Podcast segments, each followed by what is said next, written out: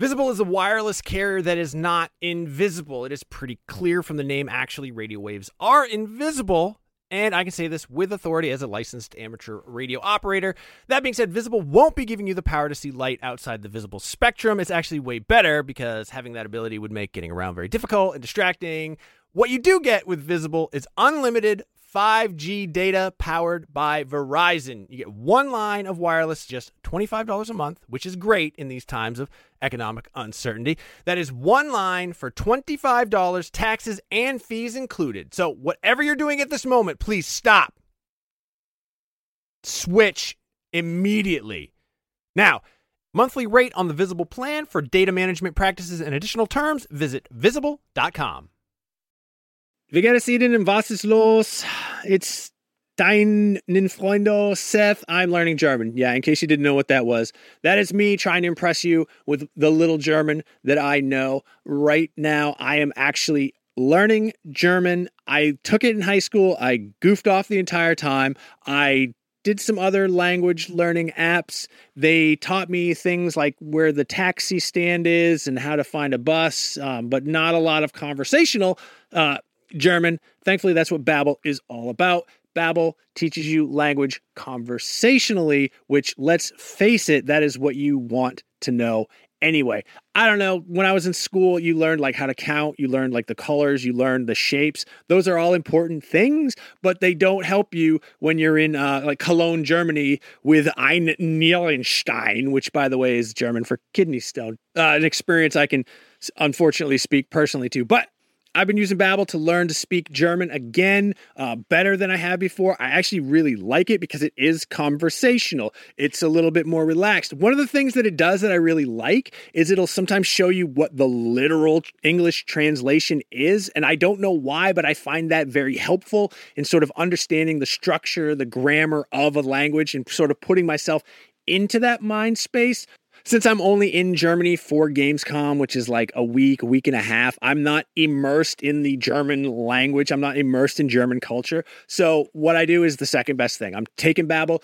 Hopefully this year when I go to Germany, I'll be able to impress all the Germans with how much German I know from learning through Babbel. The app has pronunciation recognition, so you'll be able to learn how to speak better with your accent, how to actually properly pronounce the words. That way, you won't get made fun of by a, a group of older German men because you said apple strudel and not Apfelstrudel. Um, no, it's really cool. Uh, I'm going to say right now there is a special limited time deal for our listeners. Right now, you can get up to 60% off your Babbel subscription, but only for our listeners because you guys are the best ones, by the way, at babbel.com slash realm. Get 60% off at babbel.com slash realm. That is spelled B-A-B-B-E-L dot com slash realm. Rules and restrictions may apply. Nintendo.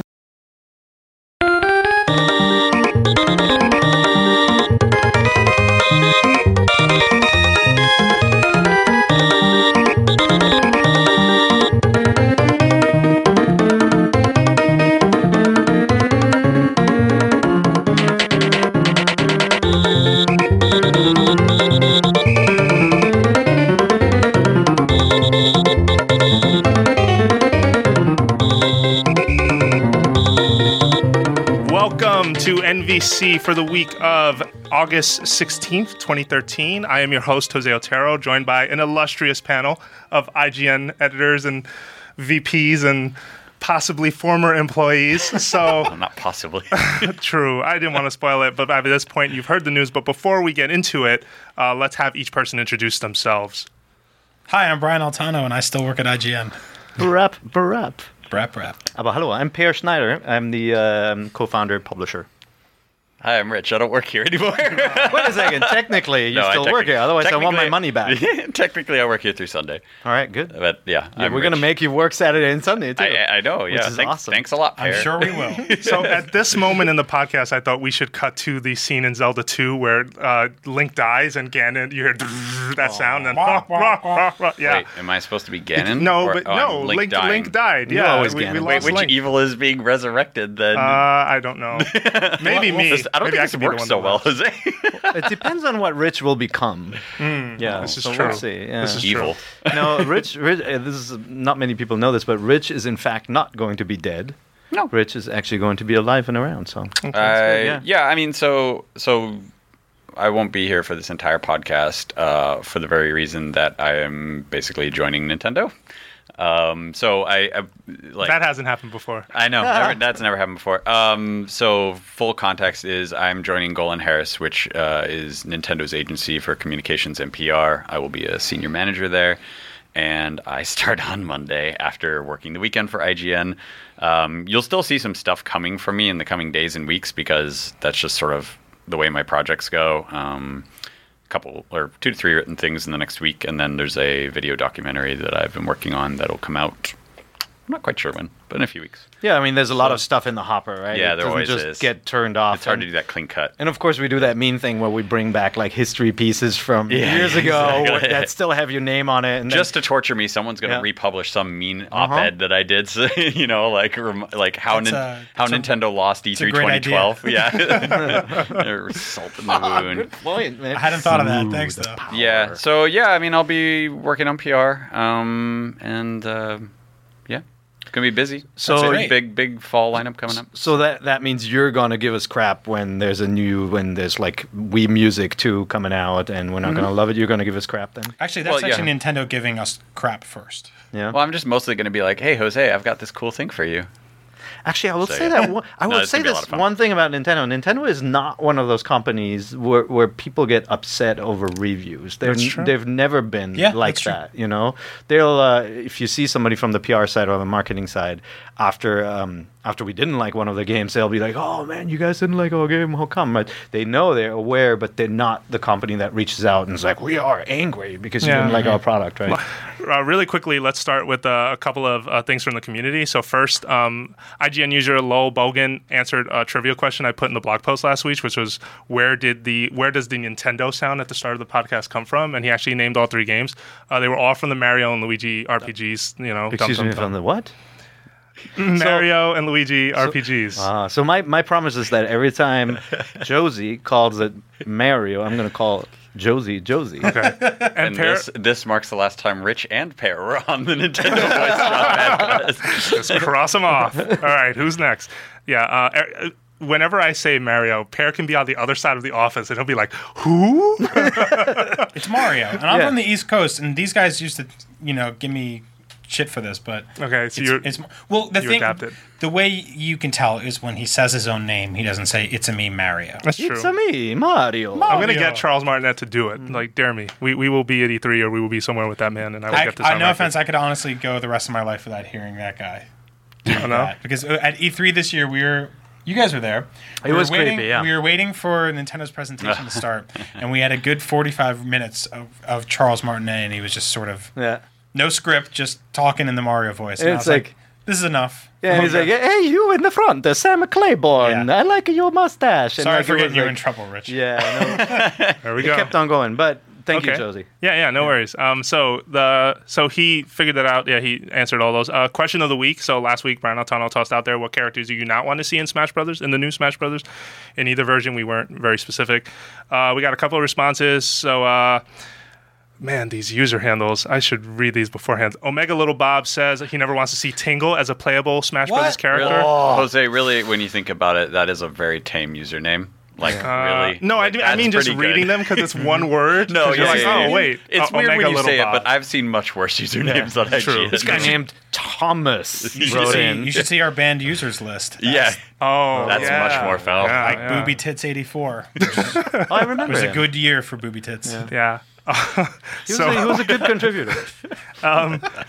So Tingle, uh, yeah, I, I was kind of like, wow, why? Because I like, I, I don't know, I've never been horribly offended by Tingle. Tingle's I feel, great. Yeah, I think he's people, great. I think he, if he if he flew in on a balloon and dropped things and maps on people and blinded them or whatever you He do. does. I mean, right? Like in uh, He's in it Melee involved. Yeah, in yeah. the Majora's Mask Club. I'm Yeah, pretty yeah. sure. Yeah, Yeah. that sounds right. But he's, he's like he's designed to be you know a silly character, so it's it's not like somebody created a lame character accidentally. They created a lame character on purpose. Yeah. right? Yeah. yeah. So And I've heard he looks like Koji Kondo.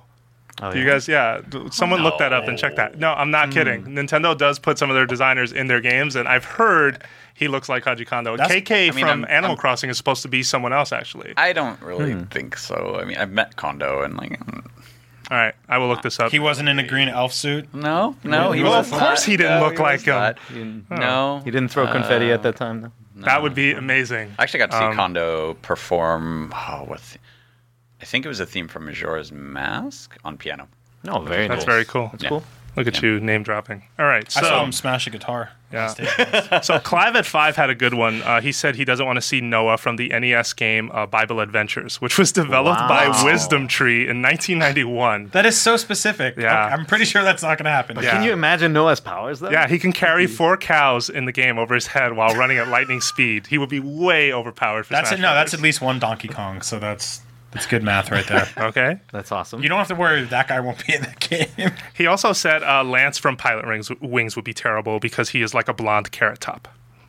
Wow. Yeah. Fair enough. Wow, Curfew says, really- uh, so very specifically hateful about specific things. Like oh, it's, well, Bible Adventures. I mean, I wouldn't want So anyone. the, with the Bible grand Yeah, I mean, scheme of what you probably don't want to be a Smash Brothers character is, you know, pretty big, really. I yeah, mean, you that's know, true.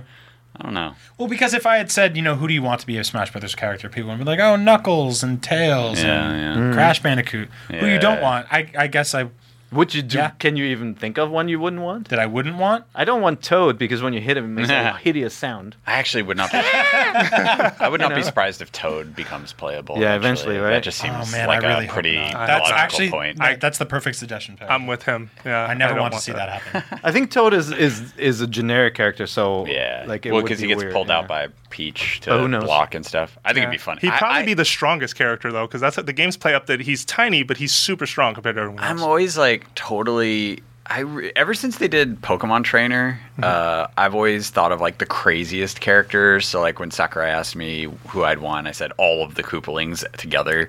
So I think it'd be great to have Switching an army. out. Yeah, yeah, exactly. And each one's slightly different, um, Mm-hmm. yeah. and they're all very weak, but you know they can all do their little thing. I think it'd be great to have an army of Toads. That's it. like Paper Mario style, That's where actually- they just like mob you. A good Yeah. That'd be pretty suggestion. Uh, we had a guy also in the comments who said he'd like to see something on the Wonderful 101 where it's a group type format. T- Toss in Wonder Red, Wonder Blue, Green, Pink, Yellow, White, and Black. This comes from HG Hylia um, Rich, in are, the there- are any of these characters in Smash Brothers? Oh man, I totally know that whole. I have no idea. He has not started yet. but uh, so, hmm, Curfew says he would hate to see Pac-Man in Smash Bros., which came up last week, and he s- and he put ducks right afterwards. I'm not entirely sure. Oh, Like, from I Duck think- Hunt, the Ducks, of course. Oh, maybe Unless these I are the would, famous uh, Star Wars. I would love one to see the dog. Someone I saw someone say not the dog. I would love to see the dog. He only stands in the background like the Pokemon trainer, Yeah. snickers at you, and the birds dive bomb you. Hey, I like that. it could. I That would like be, that a lot. that would be amazing. That'd be a good like Smash Smash move or something. Yeah, like your, that. your final smash is tapping on Yep. the gamepad to like shoot, like you're using the light gun, and if you Mm-hmm. tag them, then they I don't know. That'd be really cool, actually. whatever. Any more that people didn't want? So the last one I'll read because you know we want to move on um, is I never want to see Waluigi to be playable in Smash. Uh, he's an assist trophy currently, and that's fine, but he says never playable. I've never liked Waluigi. I think Waluigi. I think Wario was the extent of that joke. I feel like Waluigi was a tacked on afterthought um, that has somehow still become a thing. I I always wanted there to be like a Wah Peach named Biatch. Have fun at Nintendo, Rich. that would be amazing, Right? Yeah. She's just real mean and she's got like Well- tattoos. The only reason, the only reason why Waluigi Waluigi exists is because it's a play on words, right? In Japanese, mm-hmm. Warui means bad, and they they probably said they like Warui, G, and then they they had to do the character just because it it just happened, right? Yeah, yeah. I'm just so But glad I broke, I'm with I you. broke Rich right there. That's Be an fired before I amazing start. Either that, or like in a year, it's going to be in a game, and I'm going to be like at your door in the rain, screaming at you. Rich, answer for this. You stole biatch from me. Uh, no comment. Princess bitch. That's amazing. That's good. Oh, this is definitely going to be our video segment of the week. That's why you had me on. Jose, remember how I said I wasn't sticking around? Yeah, you're still here. Wait, um, but I do want you to stick around because we do want to get to something very specific uh, about you. But really quickly, I mean, has everyone answered this question here? What's a character you don't want to see? I, I feel like Peer, have you? Do you have a suggestion? Toad's good. I think Peer's suggestion for Toad is good. Yeah. Um,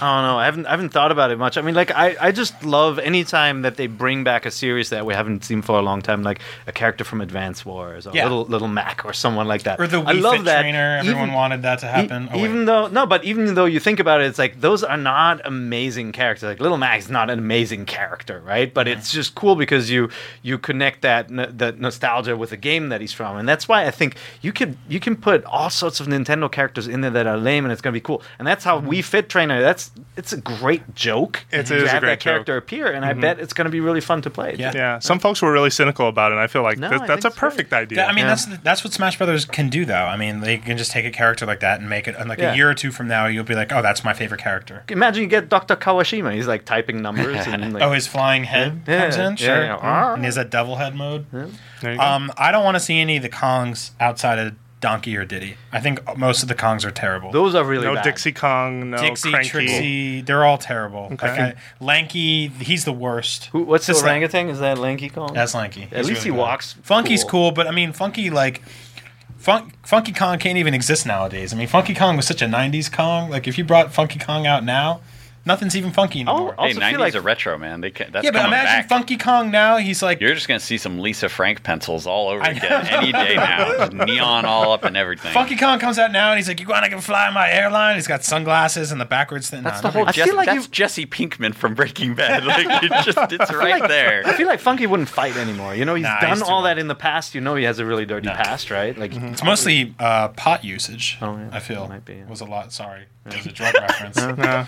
Like Yeah, that's never happened in a Nintendo game before. Have you played? drugs, what else have got? you played Yoshi's Island? Yeah. that has a drug reference. That's Oh, God, pretty the yeah. Touch dizzy, yeah, get fuzzy. yeah. Yeah, or I may have that backwards. I think I think I think Funky Kong was getting fuzzy for like 30 years, and nowadays he's just like, "Hey He's done. man, I'm done." he'll be an assist trophy. He'll come in Yeah. and give you like a little airplane. He goes to like Willie Nelson concerts now. Yep. And that's it. He just comes out, sits in a rocking chair, watches the fight, and then just leaves. Yeah, exactly. And he's like, I don't even get why they're fighting, man.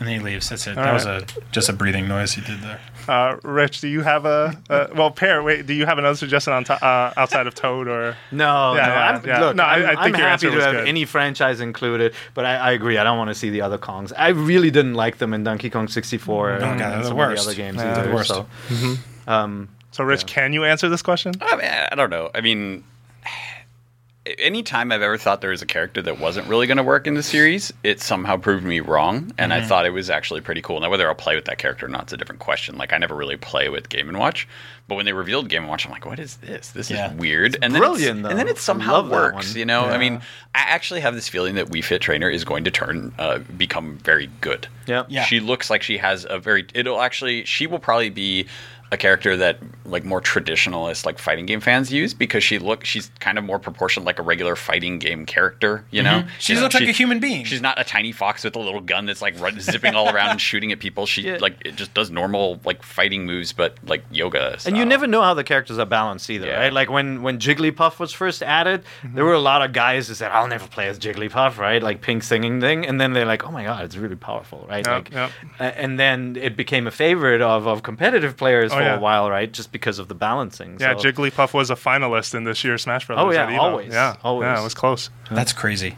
Cool. All right. So uh, we're done with that. Let's move on uh, to talk a little bit more about Rich. Rich, you have been Oh. with IGN for eight years, if I if I heard correctly. I didn't realize that. Uh, That's so it's about nine since I first started doing any sort of work in writing. So let, let's Um, let's travel through time with you. Start us back the year you started, and what were you doing here?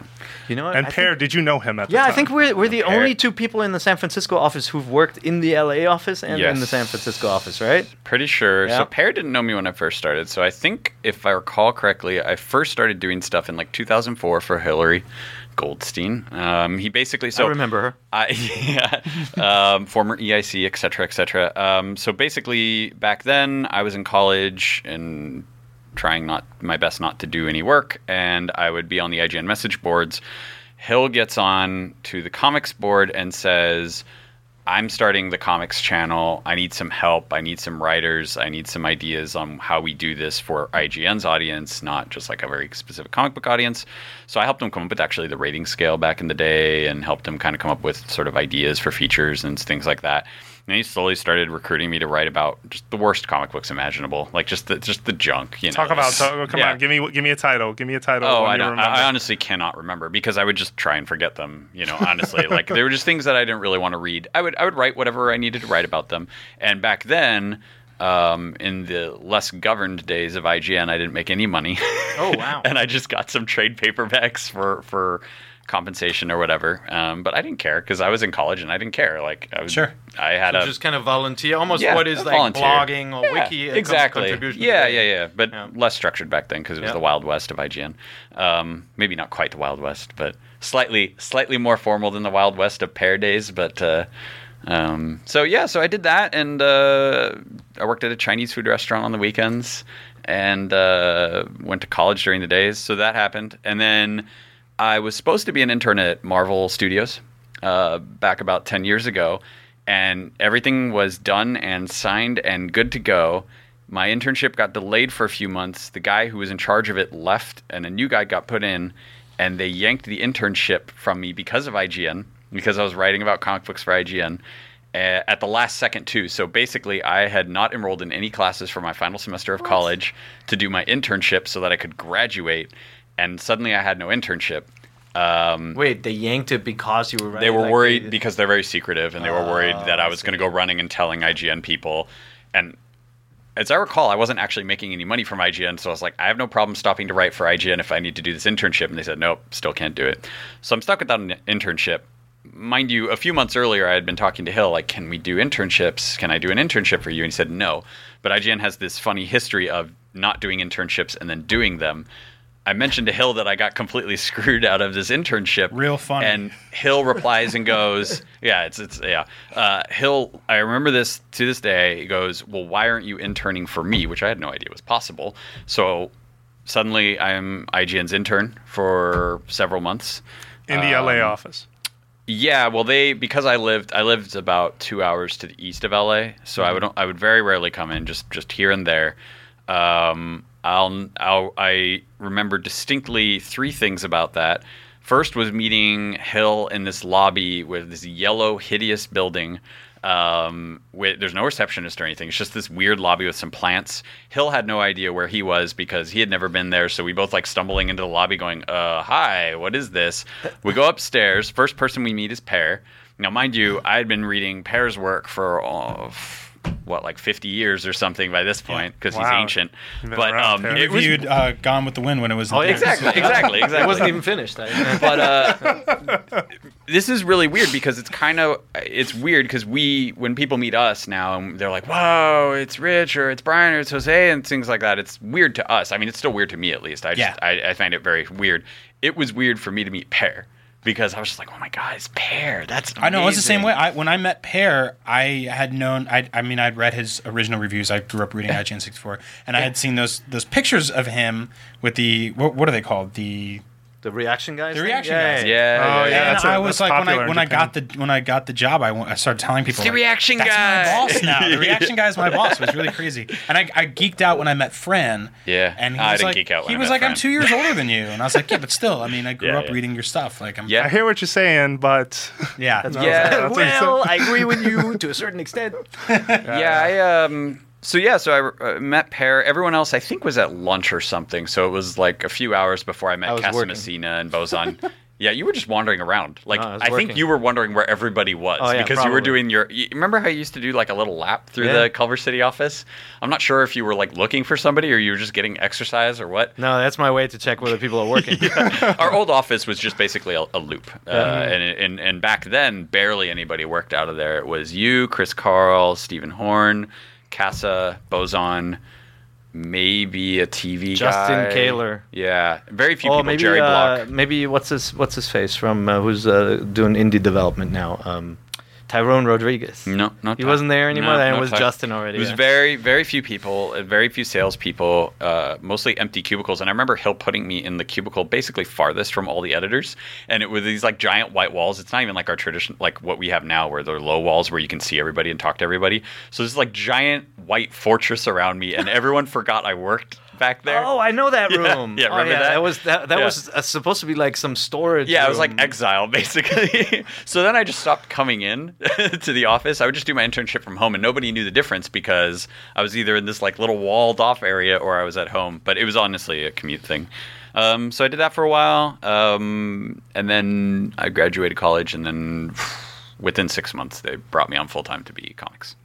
And then you did comics for a while, and comics was an odd channel for us because, Yeah.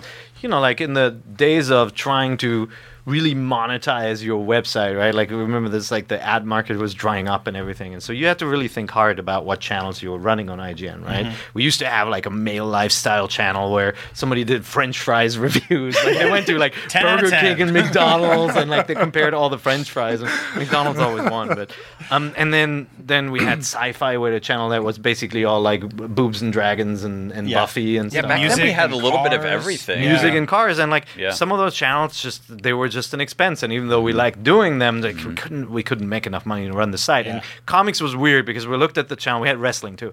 We were like Yeah. oh there's no way to ever make money from comics and hill was just so passionate about it that we just said okay if this is like a passion play it's a channel that we have people really love the subject matter let's like start slowly do some stuff and mm-hmm. see how it fares and let's forget about monetization on that front. And Yeah. so we did that channel. We still have that channel. Yeah. and like i mean full disclosure of all the channels we run comics is one that doesn't really make any direct money right? It's like it's great because users come to our site to read this content and they stay for other content but comics is like notoriously difficult to monetize. Yeah. But There's I'm, I'm glad we did it i think it's awesome There's sort I, of a- I would have never done it on my own you know Yeah, there's a larger ripple effect I think with comics. It's sort of this weird thing where it's it is on its own this very small industry, but then it mhm. has such vast implications for movies Yes. and now Yeah, yeah, it has TV big and hooks, yeah. games. So you kind of have this overlap, and while the direct audience for say the comic book reviews isn't huge, you are serving something that kind of ripples out into this larger effect. So yeah, so I ran that for. And- quite but a while. remember, this Yeah. is also before the Dark Knight, and Yeah. before the. Spider-Man reboot. When I started, it was that. Iron Yeah. Man hadn't even come out yet. Yeah. Marvel Studios hadn't made its giant play. Yep. Uh, you know, it was uh, let's see, so 2004, 2005. That's Blade like two. that's like Yeah.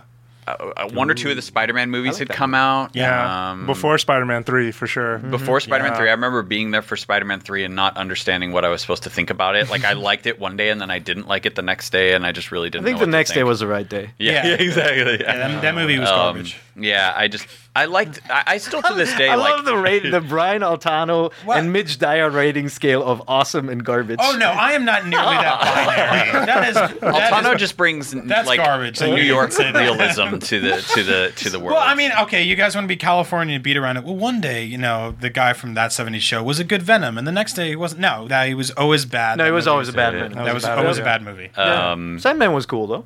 Yeah, that was. See, that's the thing is like about half of that movie is pretty Yeah. cool, and then there's this point where it just loses its mind and kind of veers off, and you're just like Becomes a musical for a sec. Yeah, and well, you're yeah. just like, what, what happened to the movie? Like, I was watching something that I was enjoying, and then I don't know where you went. So, They already had your money by then. so Yeah, yeah, exactly. I don't care. Um, but yeah, I was there in, during um, the Dark Knight and all that sort of craze. Um, so yeah, so I did that. I rem- I'll never forget. Actually, the first official work email I got uh, was from Peer.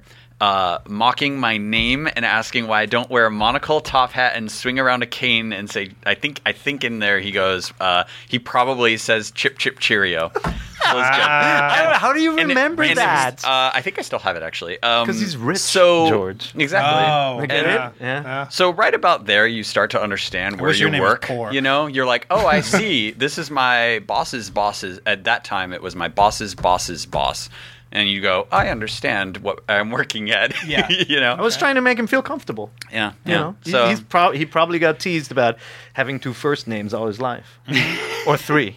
uh, my my high school physics teacher called me Lord George Oh, because he comes up with a nickname for everybody, Oh, that's and pretty so it was good. I Lord like George. Yeah. So, so then at some point in this career, you're handed the baton to Nintendo. Yeah, that was really weird because so I did comics for a while, and then comics comics sort of go up and down depending on the storylines and whatnot. And at a certain point, I sort of felt like I'd done everything that I could in comics. Um, it's not. I mean, you would never know this except for the people, myself and a couple other PR people that know this within the comic book industry. But IGN was actually the first to really push video for comics, um, and it was some something that myself and uh, some folks at Marvel and DC sort of brainstormed is how we do this, and we spent a lot of money doing it. Um, and now it's a lot cheaper. Sorry, Peer, we spent a lot of money. Um, but we did some really. At really least you guys invented something, Peer. Yeah. I don't know if we use yeah, way to go. At we did some cool stuff and handed At it least off. IGN, yeah. yeah. um, but back then, nobody really knew how to do it. You know, comic books, you'd get a picture of a page of a comic book, and that was it. And so we figured out kind of how to do that in a video form um, to the point where within a year after that, DC and Marvel were trying to do those things on various DVD releases and stuff like that. So, anyway, um, I remember going down to Konami to cover the X Men video game because I happened to be down there and they needed somebody to do that. Which X Men video game? We're talking Uh, about the X2? arcade game. The arcade Oh, game. Oh, the arcade game. Got it. Um, and I had done some related stuff on some like Marvel Ultimate Alliance where we do character profiles and um, on bosses and playable characters and whatever. And I remember telling Hill that I really, shortly after, I was like, man, I really enjoyed covering that game. I'd be happy to do more game stuff if you ever need it. And he said, "I have this idea for you," um, and it was it was sort of this really crazy gamble on his part because I had never covered Nintendo for IGN, but he knew that you know Nintendo tends to do less releases but that focus on this like legacy and franchise this like rich history so when you aren't you get it yeah i, I they all, they're all turning towards each other looking at each other like We all "He conne- rich." we all connected Oh, right there yeah. for just a moment. Yeah, it's just Um, but you know, one of the things you have to be able to do for Nintendo stuff is embrace that and really focus on sort of the legacy of these games, just like you would in a comic book. You know, for comic books, because you can't talk about a lot of indie comic books because nobody cares. IGN audience won't care anyway.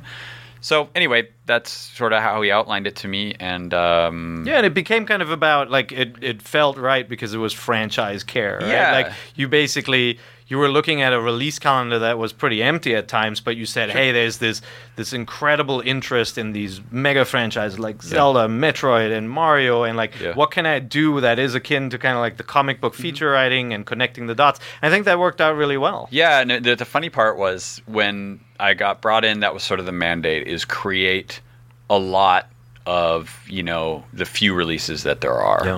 Um, and that's not even an insult. That's just you know th- that's That's real, fact. It's It's realistic. record, you yeah, know. yeah. Quality Um, over quantity. Yep, so that's right. I remember that f- the that year though. I think it was Zelda's 25th anniversary, and Audrey and I went cr- to town on the features. Yep. And I remember at one point they're like, "You're producing too many Zelda Yeah. features," and I'm like, "Well, what do you want me to do? like, that's what you told me to Well, do." I was so running and features at the time, and Yeah. you guys would put stuff out, and then after a while, I was just like, you know what? I'm not even going to bother them anymore. They're just they're doing this. Their fans are liking it, and that's fine. I mean, it was it was weird because it, like uh, I mean, I'd been do I was around in 2010 for Nintendo stuff too, but 2011 was the big year with Skyward Sword. It was the 25th anniversary. It was also Ocarina of Time 3D and all these things, and that was what we had to work with. So we did it. Um, and then the Audrey and Rich team is sort of a funny story too because Audrey was never officially Team Nintendo when she started. Um, but I knew she liked Nintendo things, and I needed help doing Nintendo things, especially because she knew franchises that I didn't, vice Yeah. versa, and that sort of thing. So I would just go over to her desk and be like, "What are you doing?" She's like, "Oh, I'm working on some review of something or other." And be like, "I've got a feature idea for you," and she just uh, she she sort of would drop other things to just keep doing like the feature stuff that she needed to do for me, which I think got her in a little bit of trouble. But you know, whatever. And then eventually, someone said, "You know, they should probably just be the official team," and Yep. there you go. So, Yeah, I mean the if you think back like when when we were running the Nintendo coverage, the teams were much more kind of structured, right? It was like there was a Nintendo team, there was a PlayStation team, there was a you know uh, uh, whatever. What did we have at the time? We had we had one Game Boy guy, you know. Okay. Pocket. We launched the Pocket channel exactly. Oh, I had Neo that. Geo Pocket coverage Yeah. too, and and some Wonder Swan Swan mm-hmm. on there too. Yeah. yeah. No N-Gage Uh, we did, we For did couple add of. N-Gage. for a couple Um, of days. We did. like We- in the the history of best IGN, there's been a channel for almost everything. Here's the weird yeah. thing: like the There's a Dreamcast the, channel. The N-Gage was a terrible machine. The games were actually pretty good. It's just that they were hampered by the controls and everything. No, anyway, tangent. weren't. No, no. There, there's there were some talented developers making games on a horrible piece. of okay, because there was a Sonic the Hedgehog game where you couldn't see five feet in front of you because it was a vertical screen. that that was not one of the examples that No, came to it mind. wasn't. But um, it was great for phone calls. But so so we had this really structured approach, whereas like nobody would ever second guess you as the Nintendo editor for writing a weekly Zelda feature. Yeah. We did like Hyrule Times Yeah. like every week, and so once we started to connect the connect the dots and have a features editor like you, Brian, you know that's when when you're thinking it's like, oh, sh- she's writing another Zelda feature, but we really need to write this thing on Grand. Theft Auto over here, right? Like that's when you run into some of those challenges, and like of course from a fan's perspective, you just want more of what you love, right? And you don't see all that behind the scenes. Yeah, it's and- it's very weird because a lot of people come to just the IGN Nintendo pages, right? And they don't care that it, that Rich or Audrey would be writing something about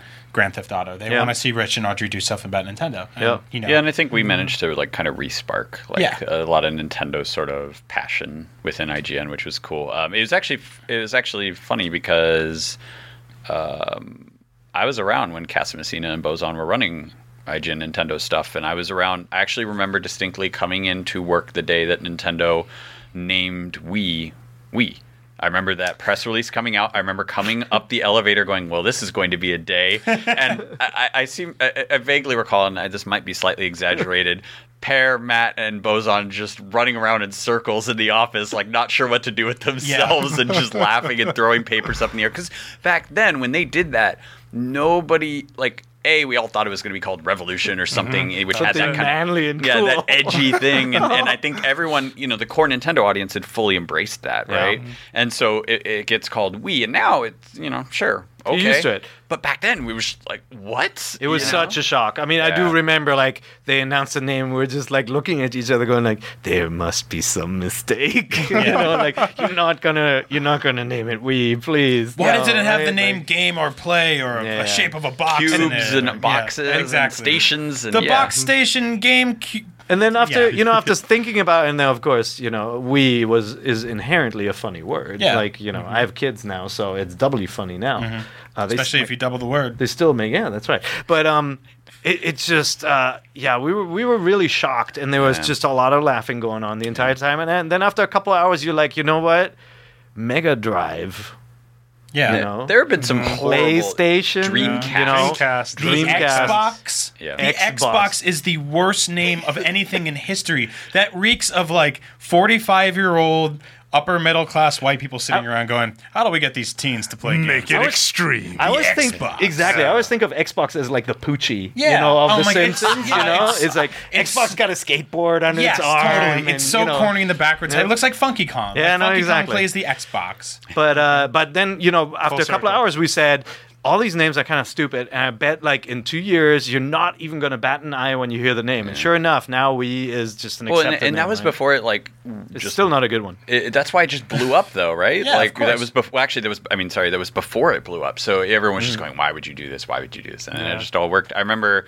but that was the weird thing is, is like even though I was doing comics and had my own sort of thing, I would always. So we had uh, the old office then was sort of an oval, but there was this sort of like divided off area where some of the TV guys, uh, like Eric Goldman and Dan Iverson, and uh, can't remember who else in the back in the day, but uh, a few of those guys plus. Casa and Bozon sat, and I would always just, you know, when I had a, a few minutes, go wander over to see whatever they were doing.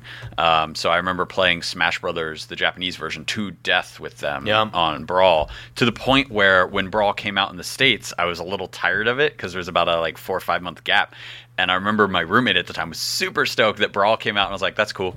And he's like, "Oh shit, can I just? I'll play the subspace emissary thing, and I'll unlock all the characters." I'm like, "Yes, you may. like, yes, you may." Don't make me play that He again. got really angry with me Yeah. later, but um, yeah, I mean, we, we we would play all these games, and they would always sort of share with me what was going on. I just thought it was so cool. I mean, that was why I read IGN back in the day, was because sort of my Nintendo love. Um, I grew up with Nintendo, and so it was sort of always in the back of my head. Um, I never ever. I, there's a goodbye blog that you guys will see probably before you listen to this, but um, never in my wildest dreams did I ever try to work at IGN.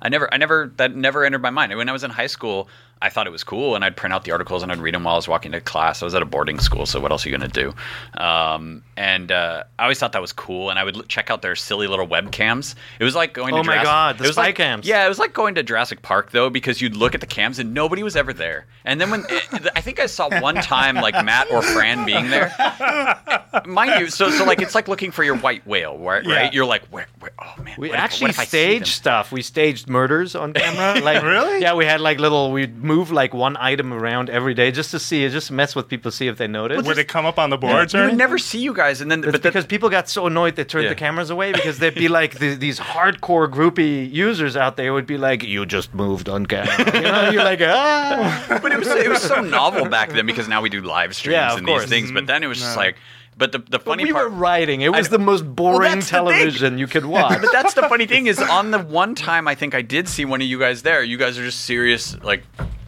you know, and Yeah. nothing's happening at No. all. Well, like, because that's that's most of this job, and it's most Yeah. of most jobs Yeah. now. Is It- just emails. well, it was yeah, and they had them Word angled where it was just Excel. pointed at them mm-hmm. working at their computer, and just like, oh, yeah. oh, I expected something more. But you know what? You, you say that, but just we, we had a bunch of visitors in the office today for the up at noon screening, right? So I have these these three kids who asked me if they could take a tour of IGN. Mm-hmm. I know I know their parents. I'm like, yeah, sure, come in on this day. We're gonna do up at noon.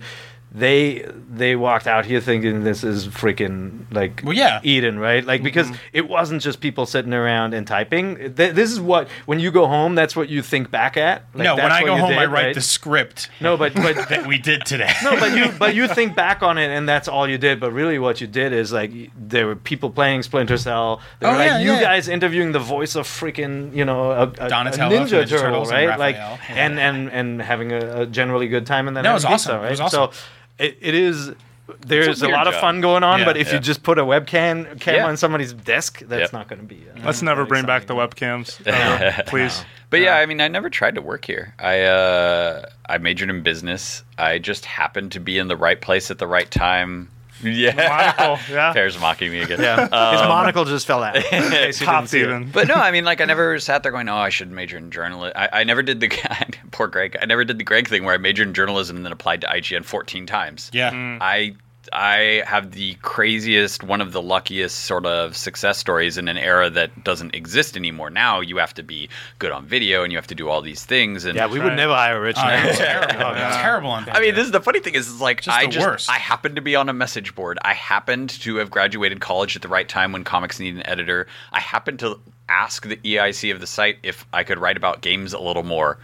That never happens now. Yeah. If someone randomly messages Steve going, "Hey, can I write about games a little more?" Yeah. Oh yeah. Get in line, yeah. buddy. Yeah, exactly. There are a lot. You know, I mean, but what's funny is is you know I think to me you're you're one of the prime examples of people where you know where you can see how somebody can also grow over the years, right? Yeah. Like when we when we first talked about you doing Nintendo, I was you know I was like, oh yeah, I like the guy, great feature ideas, just um, you know on camera, like he seems 'cause entertainment he seems like he'd be really there. bland. Yeah. No offense, Rich, but I thought he'd be really low key, and Rich was always like, yeah, yeah, yeah, yeah, what's going on, right? Well, I think it's also- and then yeah. and then like it took it took you a while, right? Like Yeah, the yeah, first videos, Oh, all of our videos really Yeah. sucked. You, I mean, you're more of a natural, Brian, I'd say, and Greg was always a natural. But there are a lot of people who are Yeah. who, who are writers, right? Oh, I was absolutely terrible the first probably Really? hundred times. Well, go you- wa- I mean, go watch the first episodes of Up at Noon. We're awful. Yeah. video, audio, it's hard. And I mean, the the weird thing is, is like we all.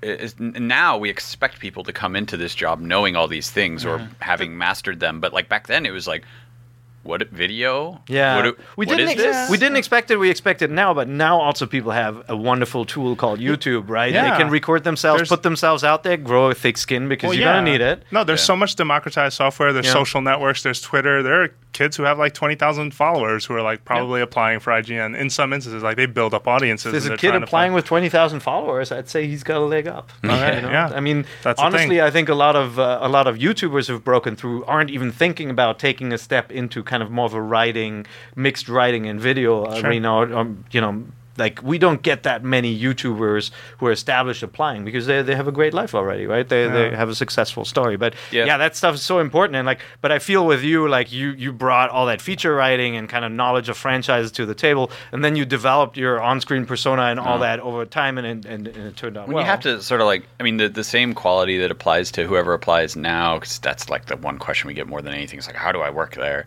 um, and i've talked to a lot of like people on twitter who just sort of hang around and are respectful and actually will chat with you and stuff like that but the, the key is you have to be obsessed with this job Yeah. um, Yeah. and and to uh, to a potentially detrimental degree in some ways because I, I remember Chris Carle, who runs the entertainment division down south, gave me my first review after my first year and told me I was dedicated to an alarming degree because I would sit in the office at 3 a.m. and interview comic book writers Yeah. for hours Wow. because I wanted to, because I had to, and not not because someone was making me. No one here ever made me do it because I had to. Because if I didn't, then my site would not have the thing I wanted it to have, and so I'd do it. And like even these days, I hire somebody to transcribe the interviews, and so I hand them off.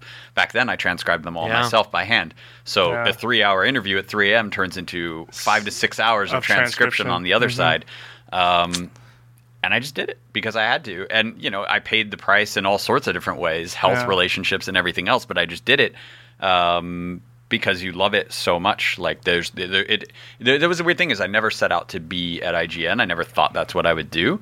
Um, but once I stepped in that world, it was just like, oh my gosh, like I can't imagine doing anything else. For sure. Well- but now you're going to do but that's now, okay. you're, now you're going to Yeah. do something else, Yeah. right? Oh, I mean, No, it's, it's it's one of those things where it's like I the reason I was obsessed with IGN is because I was obsessed with doing being the best I could be, and I think I've reached. I just turned thirty a little while ago, and now I'm sort of at this point where, hey, Peer, you young Peer, you are way older than all of us. It's fine. You're also the publisher. Shut up. um, but uh, you know, it, you get to a point where you're just, you know, you're starting to think about what's on the horizon, and this was just an opportunity I couldn't pass up. Right, right. As lucky as I've been in everything with IGN, again, right place, right time, right person Yeah. you know, proposed the idea and it, and it you know, seemed to go pretty well. Well, so. I want to, you know, we do have to cut this segment because we have to Oh, go into some games impressions. But uh, on behalf of readers and all the games of, are amazing. Well, on behalf of readers and uh, and You on behalf of Monday. Uh, word and on behalf of listeners, uh, thank you. Yeah, thank you. Yeah, for thank your- you so much, Rich. For sure. Yeah, Rich, it was awesome working with you, yeah. No, it's It really um, was. it's been an honor, and I mean, like Yeah. it, re- really has. Like, uh, well, you'll see the blog. Well, my first four much, weeks but- have been a lot easier because of you, because I can turn to you and say, okay, I know how One OneUp used to do this, but I need to know how IGN would do this. Sure, and you've sure, been very accommodating. Yeah. So, and, I, and I gotta be honest, it's gonna be a challenge, right? Like every every time a, an employer leaves the employee leaves the company, it's it's bittersweet. It's, I'm I'm really happy for you to get a job, uh, you know, working in a company that you know you love their products, and you know you're you're a person who's always watched gaming PR from the other side, and probably always thought, man, I could do such a better job at it. No offense to anybody out there in PR, you know, there's some amazing PR folks out there, but um, I think you're gonna do an awesome job, and I look forward to to working with you and bothering the crap out of Yep. you. I think Yeah, it's going to be will. fun. I mean, it's it's definitely, you know, I'm I, I this is not any sort of. I mean, this is obvious. I'm the outsider coming in. You Yeah, know, yeah. Um, the the I'm I'm a I'm a kid at heart who you know whose heart beats for Nintendo, but um, but I've also watched them from the outside, which is kind of a cool way to come into it because you know, you, you get to learn how they do things and why they do things. I mean, the thing I've loved the most, uh, in addition to honestly interacting with the readers, because I love that, um, that was the biggest surprise to me. Is interacting with the readers is actually the most entertaining part of my day. I just find them. They're they're really fun. Like I growing up, I didn't have that. You know, I didn't have a place to chat with people and just have fun, and to No, have. I those- used to send so many letters to Nintendo Power and never I- back. Oh, I got a Fran printed one of my letters in one of the mail bags one day. It was about a wrestling game, of course, because it's me. And I, I remember telling my friend, I'm like, Fran printed my letter in one of the things. That's so cool. And Yeah, then I met Fran. I was like, oh. But um, I mean, yeah, it's uh. I grew up playing uh, Super Mario Brothers 3 with my grandmother. She had arthritis, but she and I would sit down every time I was over at her house and we would play Mario Brothers. And she was way better than me and she would kick my ass. I remember when my dad first brought in NES, I remember getting grounded by my parents because my friend got Mega Man 4 and I wanted to skip hanging out with another friend because I wanted to go play Mega Man 4. Um, I mean, I remember, you know, I, I had a Genesis, but my friend across the street had an SNES, so I basically just lived at his house. Um, You didn't come over to play your Genesis? uh, you know, I did. Uh, honestly, the only game I really remember from Genesis was General Chaos. That game was rad. I don't know if you guys ever played that. game That was a So- blue hedgehog. So too. very quickly for has that in you, la- last bro. question for you before we Oh. move on, and I know you got to go. Yeah. Um, what's under the hat? Nothing. Nothing. No, it's like um. I've it's never like- seen you without a hat on your head. It's like I think you know what's funny is colorful. Gold, Goldfarb has gone on trips with me. Like plenty of editors have gone on trips with me, and I, I'm, it must be like a superhero power because you have to like take off your cap, take off your shoes, blah blah blah blah blah. Nobody here can remember what I look like without a hat, and I've been on plenty. Of And plenty it's of. going to air- be weird to me when I see you on the PR side and you do not have a hat on. Maybe it's Yeah, like the gotta- I gotta, Invisible like, Man. He just disappears. It's like I've a seen it. galaxy. Yeah, It like I've seen di- it's the it's the secret of the world. It's a three and a half foot tall purple mohawk. it is. Yeah, it totally. just- it's it- kind of like Jerry it's like Block a pop up the day. book where it just flares out like violently. All right. Some Yeah. somebody today said today said it doesn't come off. It's a tattoo. Yeah, the whole hat, Yeah, you Okay. Sure. which is uh, really impressive. The back part. Yeah. Well, we're Oh, gonna yeah. we're It's- gonna it's all skin. Yeah. Um, All right. Well, we're gonna Yeah. take a, a quick break, and we will be right back with some impressions on the Wonderful 101. Bye, Rich. Bye, Rich. I love you. Thank you. Rich.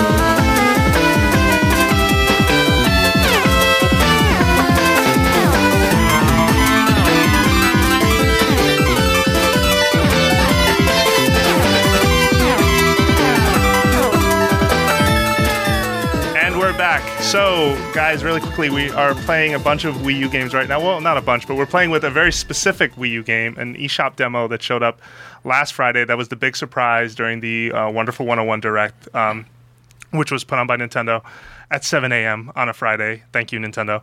Uh, but we're all playing that, that that eShop demo. So let's just quickly, you know, trade some impressions, talk about it. Uh, why don't you start, Brian? So, um, I absolutely love it, and I was uh, I was sort of on the fence about this game for a while, and not really like whether it would be good or bad, but sort like you know when you see something, you're like that could be cool, but I'm not going to watch all the trailers, I'm not going to digest all the screenshots, and I know part of my job is to do all that, but there are some games, hey, but there are He some looks games, at me all scared.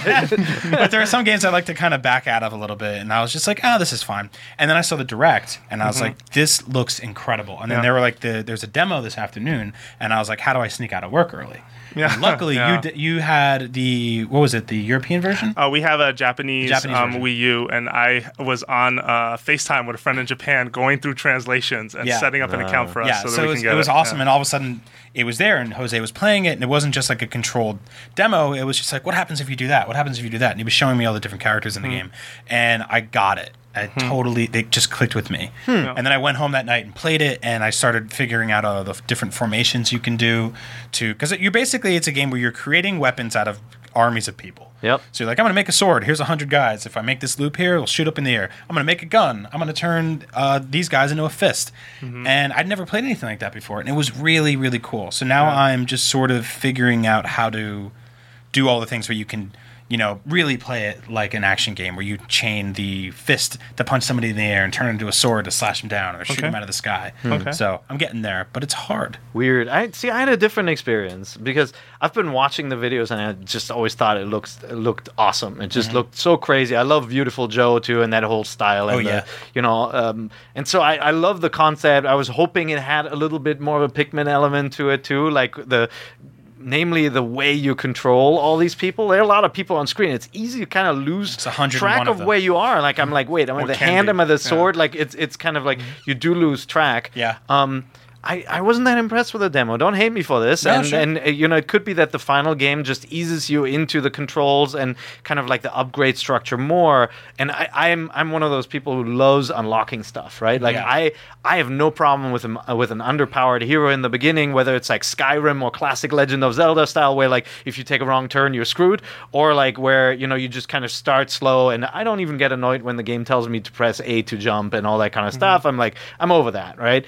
Wh- I just felt like I was thrown in with the demo and and didn't it didn't feel right to me yet. So I'm gonna play it a bunch more and want to get more impressions on it, but I mm-hmm. was not as I I thought it looked better than it felt, quite Okay. honestly. And there were a couple of areas where I'm like, what am I going to do now? I don't know where to go. And the game didn't do a really good way of kind of like didn't do a good job of telling you what to do. Like Yeah. you know that fire bit when you when you get to the flaming stuff mm-hmm. Yeah. and you're supposed to extend the line of heroes. Yep, yep. I still don't know exactly what I can do to do that perfectly. Yeah. Um, Sure. You know, So like I, that- it and kind honestly, of that- happened. It kind of happened. I'm like, oh, I guess I got past it. I will see say. I, I can see both sides of, of, of your opinions. Where uh, when I first played the Wonderful 101 at an appointment we had at Nintendo, I felt overwhelmed. I felt Mm-hmm. like there was way too much happening. Um, there are enemies attacking you off screen, which is a constant action game thing. It's I mean, it's in Ninja Gaiden, it's a thing in Bayonetta. It's something that.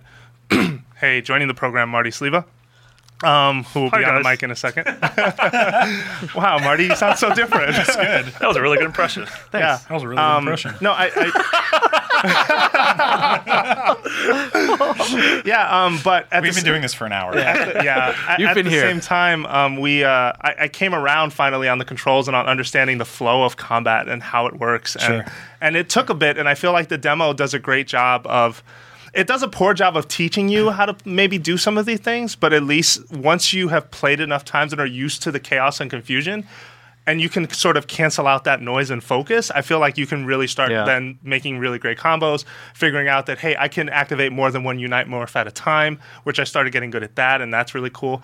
And there's even two hidden characters in, in the mission mode of the game. They they hid uh, Wonder Yellow and Wonder Pink, which are the the whip and the hammer. So does the so does the game has true progression where you start with only one power, or do you always start with three powers you at the very beginning? with three at the Okay. story and in missions, but in the mission mode, in the hub area before you actually start the mission, you can Yeah. find two hidden characters if you do uh, whatever the move is to gather um, a, a new heroes into your squad. And funny Yeah. thing, I didn't realize this because I was looking through. You know how they evaluate you on the screens and they show, uh, you know, like uh, civilians like uh, added to your team or whatnot. They have a section for enemies recruited, and I was like, you can recruit enemies. So when enemies are beat up and they're growing purple and they're about to explode, if Yeah. you draw the circle around them, they join your team. Yeah, I figured that. I, I thought that was really cool, even though the game did a really terrible job, at least in the demo. Yeah, they don't again, explain ex- it. To No. explaining it, and that's why I'm hoping that the the final game has better progression, teaches you more. So I didn't cancel my pre-order. I'm still gonna pick it pick it up on launch day, and I want to play it. I just think the concept is so cool. I just love the visuals and everything, and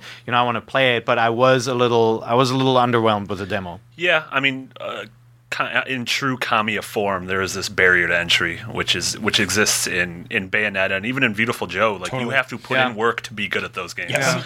Um, which you know the the sort of gorgeous cartoony art style of 101. Uh, doesn't really jive with that. Like it kind of lulls you into thinking you're going to be in for an easy beat 'em up, and then it's like, oh crap, I actually Yep. have to, you know, Gotta work. devote some time to this. Yeah, Yeah, yeah, no, and I, I love that's a common thing, very true in all of his games. So that, I think that's one of the reasons I'm so excited for it. Okay, Yeah, I do love just uh, first of all the enemy design is just great. The, there's, I mean, just to have that gotcha machine that spits out the the plastic kind of vending machine balls that you, you see in Japan all Yeah. the time, Yeah, right? yeah, like just that kind of playfulness is just I, I love that, and I, I want to keep on playing just to see the the enemy designs and what happens next. And man, Fat Green Lantern is just awesome. I love Fat Green Lantern. yeah. In story mode, he always has food by in his frame, like he's chewing on something. Um, really quickly, how are you uh, activating Unite Morphs? I am using the touchscreen. I started out using the right analog stick, and then I switched over to the touchscreen once I started to understand the flow of combat. Yeah, I think I have Yep. to do that because I'm I the when I'm using the analog stick, I feel like one out of two times I'm nailing it, and the rest I'm like, oops. And it's not it's natural. a sword, or yeah. it's just a sad lasso of fat people. yeah, it's it's not easy to sort of draw with the, the right analog stick. Even though you think from Okami we would be kind of trained because Okami Yeah. had a similar idea, right? Yeah, you draw sure. a certain pattern, Yeah. and it happens. What like, about you, Peer? Like all of you guys, I, I've, I've been playing a lot of Pikmin 3 before playing this demo, so I was really used to, you know, kind of thinking in terms of the right analog stick still, right? Like I'm actually playing it with the Right. Wiimote, but like Pikmin 2 and, and previous games are just fresh in my mind where you do use the analog stick Yep. To make a line of Pikmin. So I kind of got used to doing these line things, and then I'm like accidentally activating powers. um, but no, I'm going to use the touchscreen. I, for sure I kind of well. wish the game had like a, a man whistle in it, like Pikmin does. You know, where you could just call all your friends over with a whistle. Where I come from, man whistle means something different. Brings all the boys to the yard. yeah. Okay. Um, yeah, I'm, uh, the one thing that disorientates me every time I have to like draw on the screen is that I take my eyes off the TV, put them to the screen, Yep. and then I'm getting bashed. Mm-hmm. And so I, I think I'm going to stick with analog stick. Okay. okay. Stick with stick. You stick. could always hold Stick the with the screen stick. up in front of your TV with your. Yep, that's intuitive. That's you know what that's generally that's generally one of the issues with with this dual screen Yeah. setup for the Wii U for for the 3DS it's not an issue because it's so close but like with Pikmin too I love the concept of being able to send your troops to different areas mm-hmm. but like I'm always like should I put it on my lap should I put it next to me Should I put it-" Yeah, you know it's like it's this where does the second screen go because I do like playing it with a Wiimote better right so Yeah. You have Yeah. kids, just have them hold it. Yeah. I did. I put my son in charge of like directing the troops, but There then go. that bastard interrupts me all the time. like, in the Once he middle figured battle, out, you he can touch and find out. It's ironic that you called your own son a bastard. I know. yeah, that's good. So, so transitioning here, then let's talk uh, a little bit more about Pikmin 3, which is still how many weeks out of release are we now? It came out on August 4th, so we're about two weeks, Yeah. uh, Yep. yeah, roughly. Um, are, are we still playing it? I'm, Yeah, still in the, I didn't, in the middle of it finish myself. It. I didn't finish it, so I'm still. I'm like I'm still kind of pecking away a Yeah. little, bit, little, I, f- I feel um, what Peer Picking was just away. saying. Uh, oh, nice. I, Not really. What Peer was saying about where do you put the gamepad is, is a very sort of relevant thing. I feel like that game is also kind of stretching the limits of your multitasking ability, right? Where Yeah. you're there like, okay, I got the Wiimote and pointer. Okay, wait a minute, I'm going to pick up the the gamepad and now these, you know, kind of send her over there, him over here. Okay, back to Wii U, and it's like Yeah. it's, it's sort of bizarre, but I still like that it does that. I don't know. I love multitasking. I, I'm really into um, StarCraft 2. I don't play it very well, but I'll go through like build orders and watch people like slowly develop strategy and start like they start at one base and then slowly builds out from there. I love that. So Yeah. I, I think that's what this game is doing for me on a on a much slower level. You know what? I wish obviously. I wish there was a PIP view on the main screen. If there was a picture-in-picture view of, of showing like Alf over losing all freaking water Pikmin because Mm-hmm. there's there's some fire enemy, like that would be so helpful to me because I'm hearing like I'm like no no who's dying Yeah. and you're like Yeah. you know you like, get that little message every now and then. It's Yeah. like, "Yo, shit's crazy." over that's right like, all right, all right. yeah. So I wish there was something where I didn't have to look away from the screen. Um, but that said, man, I, I think the game's just really charming. It's cool. I, I finished the main story, beat the last boss. Now I'm going back uh, simply because, like, you know, I just got to see all fruit. Actually, I have all fruit now. The the fruit fruit rendering is amazing. Yeah. I Yeah. think that it's a, I'm addicted to just looking at Yeah, 3D yeah, fruit. me too. Like the like the pear is all beat up. Like at the bottom, yeah. You like, would it- start with the it's- pear? It's a nasty, it's a nasty pear. Um, no, it just looks really cool. And I know one of those. Oh man, it's pronounced peer.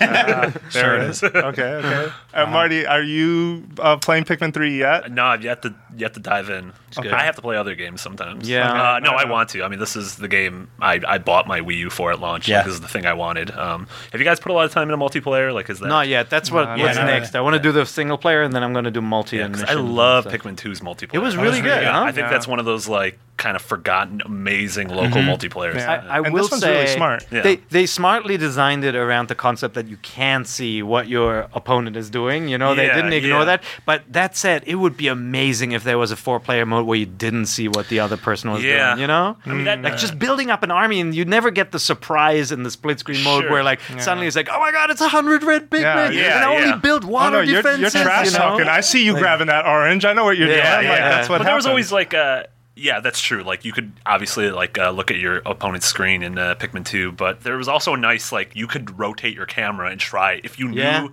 that your buddy is looking at your screen you can do things to mess him up like even back in like goldeneye you could do that you could Oh, just you- hide against the wall and just go in circles and like Yeah. people are like what is this guy Put the cardboard partition. Did you talk about that? They did Oh, that at God. Did you do did that? that I, oh i did that Oh, i I did absolutely did I- that I- we did that in college. We actually did Yeah. it with four with four player one time. Yeah. We had cardboard down the middle and down the sides, Yep. and you people were standing up, and then somebody else was underneath a blanket. Yeah, That's But the- crazy. but the good, but still, I mean, the cool thing about split screen, it becomes a factor of the game, right? Like Yeah. if everybody does it, it becomes a factor of the game. So you're like, oh my god, he's stealing my cherry, and like you're trying to be super sneaky about how you do things because somebody's watching. Yeah. And, and I'm hoping that this one is designed around that concept as well. Um, I have to play more, but the single player mode is is short.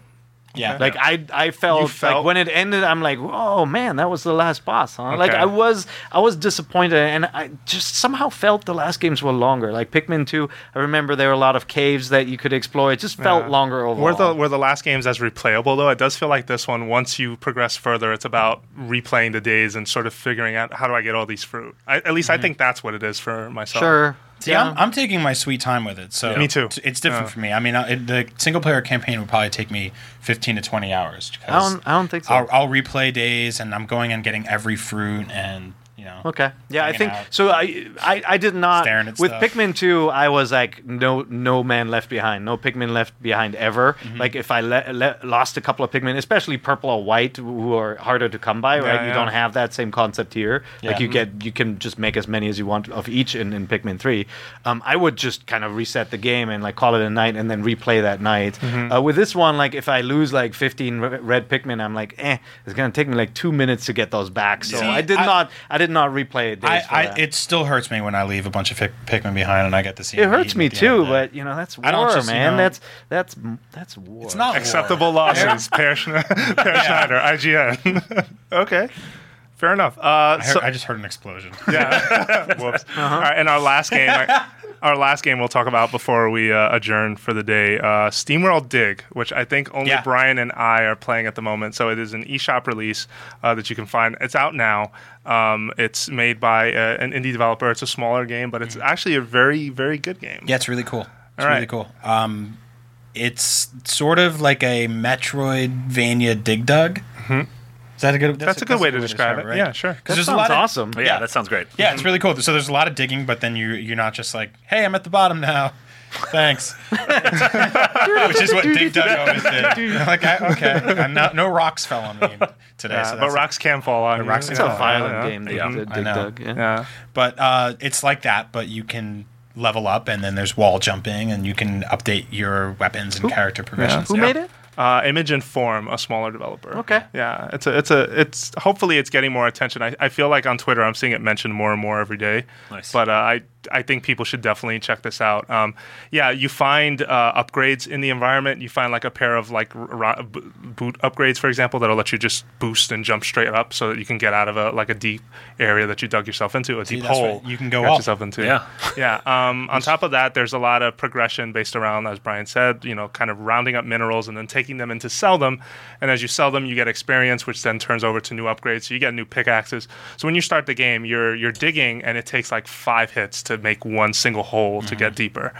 You get the upgraded pickaxe, you're doing it in like one or two hits, Yep. and so they're constantly kind of. And the tunnels that you you dig are permanent; they stay, uh, which is really cool. And you uncover. Um, other uh, tunnels as well, other hidden areas. It's really cool. Does it have a crafting element or no? yeah, is this It's like more Terraria? it sounds like Terraria. It sounds like Sort Terraria. of, There, there's yeah. no crafting element that I've seen, although there are uh, usable items like one-use items like torches and things like that. And you are sort of timed while you're digging because you have a light source, and that light source has a finite. Uh, sort of battery, and you have to go back to the surface to recharge it. That sounds so. Let's say you've been down there for like five minutes. So yeah, but then you upgrade that, Oh, and if okay. you stay down there longer and longer.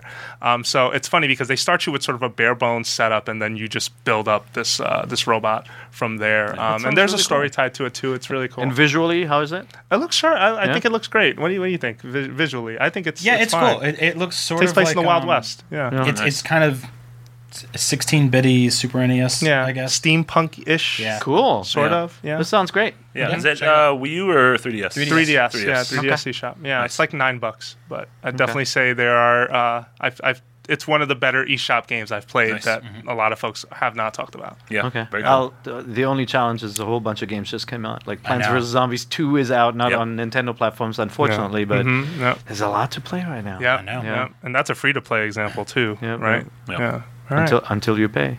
that's right. Until you pay.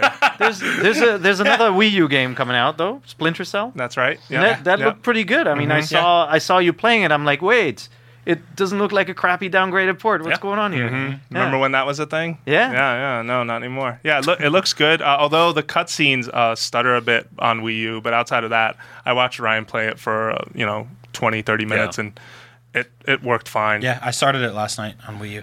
that's right. Yeah, Yeah, and it's it's Looks good. It's great. Yeah. Yeah, are you really good. playing? Yeah. Were you playing a disc version or an installed Uh, downloaded disc one? version. Okay, Yeah, just yeah. just So curious about Yeah. the cutscene. So it just has cutscene stutter when it loads. hmm Yeah, Yeah. I don't I don't generally play stuff off the disc on Wii U. I download everything. But, Yeah. You know, for this one, I borrowed the disc from work, and I'm gonna play through it. Cool. I actually like playing games like that where I can what because I don't the Splinter Cell. If I just took over my apartment and played Splinter Cell for 20 hours, Yeah. and my TV's there, my girlfriend's gonna get mad at me and be like, "Hey, what's the deal with this guy trying to kill people, hiding behind this vending machine for This three old hours?" guy, right?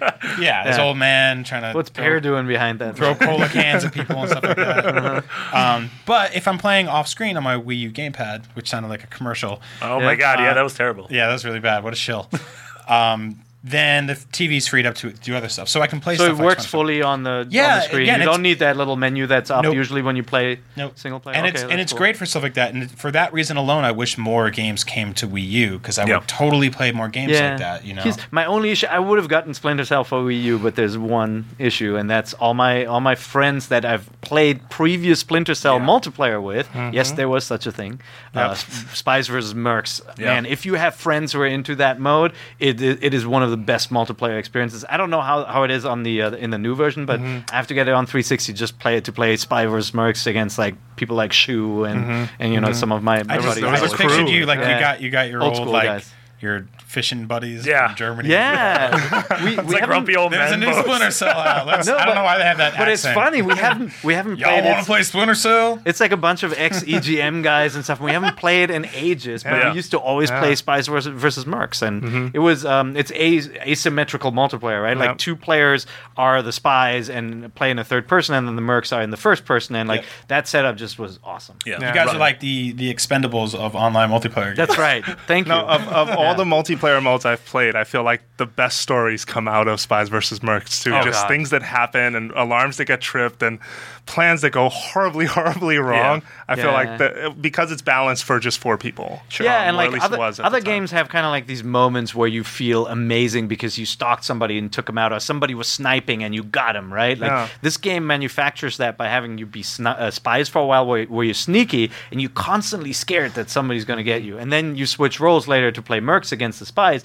and, and suddenly you're the guy with a gun, right? Yeah, like, yeah. you know, and and you uh, you basically just feel this sense of glee for foiling somebody's somebody somebody's plan. It's it's really clever. I hope this new mode is as good as the the classic It- one. uh, According to Ryan McCaffrey, who is a big like old school uh, Spies vs. Mercs fan, it is. I mean, he's Nice. absolutely in love with it. All right, well, you guys are not going to see me again then. Goodbye. All right. you, talking about this just reminded me. Uh, do you remember Pandora Tomorrow when that was kind Yeah. of becoming a Yeah. thing? And then when the spy, when the spies figured out we're actually better than the mercs because they're a lot more mobile. So you'd be like a merc trying to shoot a spy, and he would just run down on you and just kill you like Yeah. in a It- second. It, got, really sort of unbalanced. for a Yeah. while, yeah, And and like when you're playing with friends, it doesn't matter because you you will call certain maneuvers cheap, and then people don't do them anymore, right? Mhm, yeah. Um, or you know your friends' specific hiding places where they always pull that number. Mm-hmm. Um, but yeah, when you're playing against strangers, it, it just it wasn't fun anymore, right? And like it is probably the hardest multiplayer to get into because you have to know the levels. Yeah, There's no yeah. way around that. They tried to fix that in the sequel by giving you like these hints everywhere where you can hide and go in, but like it, it was just kind of lame and Mm-hmm. Yeah. looked stupid. Yeah. Um, but um, if you have three friends and you can play, it's going to be cool. Excellent. All right. So let's quickly go around and uh, just uh, mention your Twitter handle, how folks can find you on the internet, and maybe something you're working on right now. Um, I'll start with you. Cool. Uh, my Twitter handle is Agent Bizzle, and on Monday, on Up at Noon, we have God. Who do we even have? Dominic Monaghan. Thank you, Dom- Dominic Monaghan from Lost, and uh, the voice of Sam Fisher in Splinter Cell. I'm so tired. Yeah, it's going to be cool. Is that like the new Splinter Cell game, Splinter Cell colon? I am so tired. and he's just like, they're like, can you? No, I'm just gonna hang out on the couch. Yeah, and if It's a stealth. It's a couch stealth game. watch up at noon if you haven't yet. You know, I, I don't, I don't, I think because you know Greg started it, it probably looked a little bit like a PlayStation show in the beginning, but it's all topics and it covers everything. We'd, Yeah, we we'd love yeah. to have we Nintendo shit on folks, everything yeah. equally. That's uh, right. I would Yeah. say. Yeah, We get Reggie on Up at Noon. That'd be amazing. Oh man, I would. We'll- that would be so good. We'll work on that. But yeah, it's a really fun show, so watch it. And if you ever want to be in our studio audience, just uh, follow Game Over Greggy on Twitter, and uh, you know he'll he'll let you know when we're shooting. But you know, usually Thursdays in the afternoon, Yeah. early afternoon. Come on it's, down. it's a good time. Uh, you'll have a good time. You'll meet some of us. Yeah. and we can chat. It's like going to mm-hmm. a, a TV taping. totally, and you oh, can Cool. street pass too. Oh yeah. Some powerful street passing going on in this here building. A lot of them pig pieces. Yeah, Yeah, you yeah. get all the ping pieces. Yeah. Or you're like me and you have two 3DSs that you bring to work and Street Pass on both. Yeah, I always get Jose and Jose Yep. on my 3DS. Yeah. Yep. That's like kissing a mirror. Yeah, we've been we've been meaning much. to have an intervention about that. Yeah, yeah. It's a little Just see me holding both. I don't know I can stop do. whenever I want. Yeah, basically. So, Peer, how can folks find you on You the can internet? follow me on Twitter at uh, PeerIGN, one word, or if you go to IGN, you can follow me uh, Peer Dash IGN, and you know I answer if you post on my wall on IGN, I'll answer your questions gladly, and uh, have a have a nice, uh, wonderful day.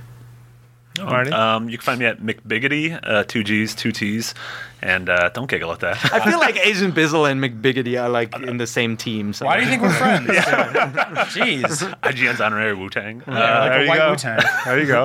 Um, and I just actually, uh, yeah, like 10 minutes ago, I posted uh, my review of Gone Home and uh, give it a 9.5, which is the highest uh, score I've given a game at uh, Wow. at IGN. So Nice. uh, it's it's right now it's my game of the year. Uh, That's it's a- great. yeah, it's a uh, sort of an indie uh, first-person exploratory adventure game uh, with I think the most touching story I've ever played in a video game. Wow. So, yeah. That's incredibly awesome to hear. Yeah. And and then Cool. Mac, McGigglesy also works on uh, on an awesome project. yeah, Yeah, I don't know if we guy. can talk about it yet. We can. We can. Come on, Yeah. You sure? Yeah. I don't know it's- if, if he says yes. Oh, sure. it's Yeah, he runs the Why joint. not? It's Yeah. great. Then he comes up to me tomorrow. You have to take that out of the podcast. yeah, um, we're doing a uh, a piece on the uh, the history and the evolution of Mario, um, but it's it's really not like anything I've ever seen before. In, in terms of uh, you know articles on IGN or any other gaming site, um, it's going to have a lot of interactive elements to it. Uh, it's going to be uh, heavily uh, incorporated with HTML5. It's awesome. yeah, I- I mean, Everything yeah. I've seen so far looks And phenomenal. you, and you want to come check it on the site. You don't want to go through mobile to see this. You want to No, see I the mean, No, real we're gonna make it work. We're going to make, gonna it work. yeah, we're going to make it work. So, Okay. um, wow. But I would I would say it's it's say more of an now. interactive Yeah, museum than, yeah, a, yeah. an article. You know, it's yeah. cool. Yeah, Okay. don't think of it as an article. It is So, it's late experience. September, right? Late September. Cool. That's Yep. what we're gunning for. So Oh, and follow Rich George on Twitter at RichIGN. See, it has, that's going to work out for you. going to carry that cross forever. well, you can Twitter lets you change your handle, so it'll be. Yeah. Okay. Don't tell Rich. Okay. and I am uh, at Jose underscore Otero on Twitter. And I posted a video uh, that Justin and I did a commentary about SteamWorld Dig. And there should be a review hitting IGN uh, within this week, if not early next. And please please tweet Mario at Jose. It has two dots on the A. All right. All You right. umlaut the Yes. A. Yeah. Yeah. Peer's trying to break me. Oh, Is it going to happen? Oh yeah, I'm working on it. Yeah. I call him Josie every time he says Mario. Yep, yep, yep. That's only the beginning. All right. Thank you for listening, and we will be back next week. Cool. Later. See ya. Bye.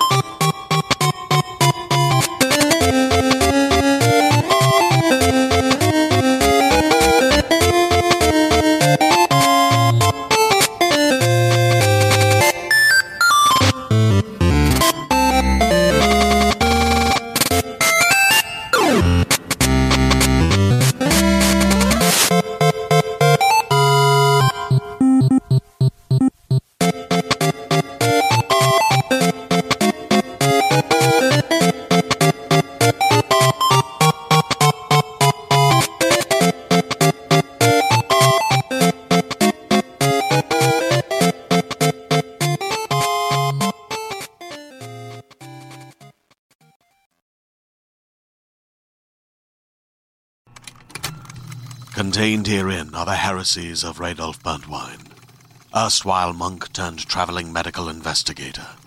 Join me as I uncover the blasphemous truth of a plague ridden world that ours is not a loving God, and we are not its favored children.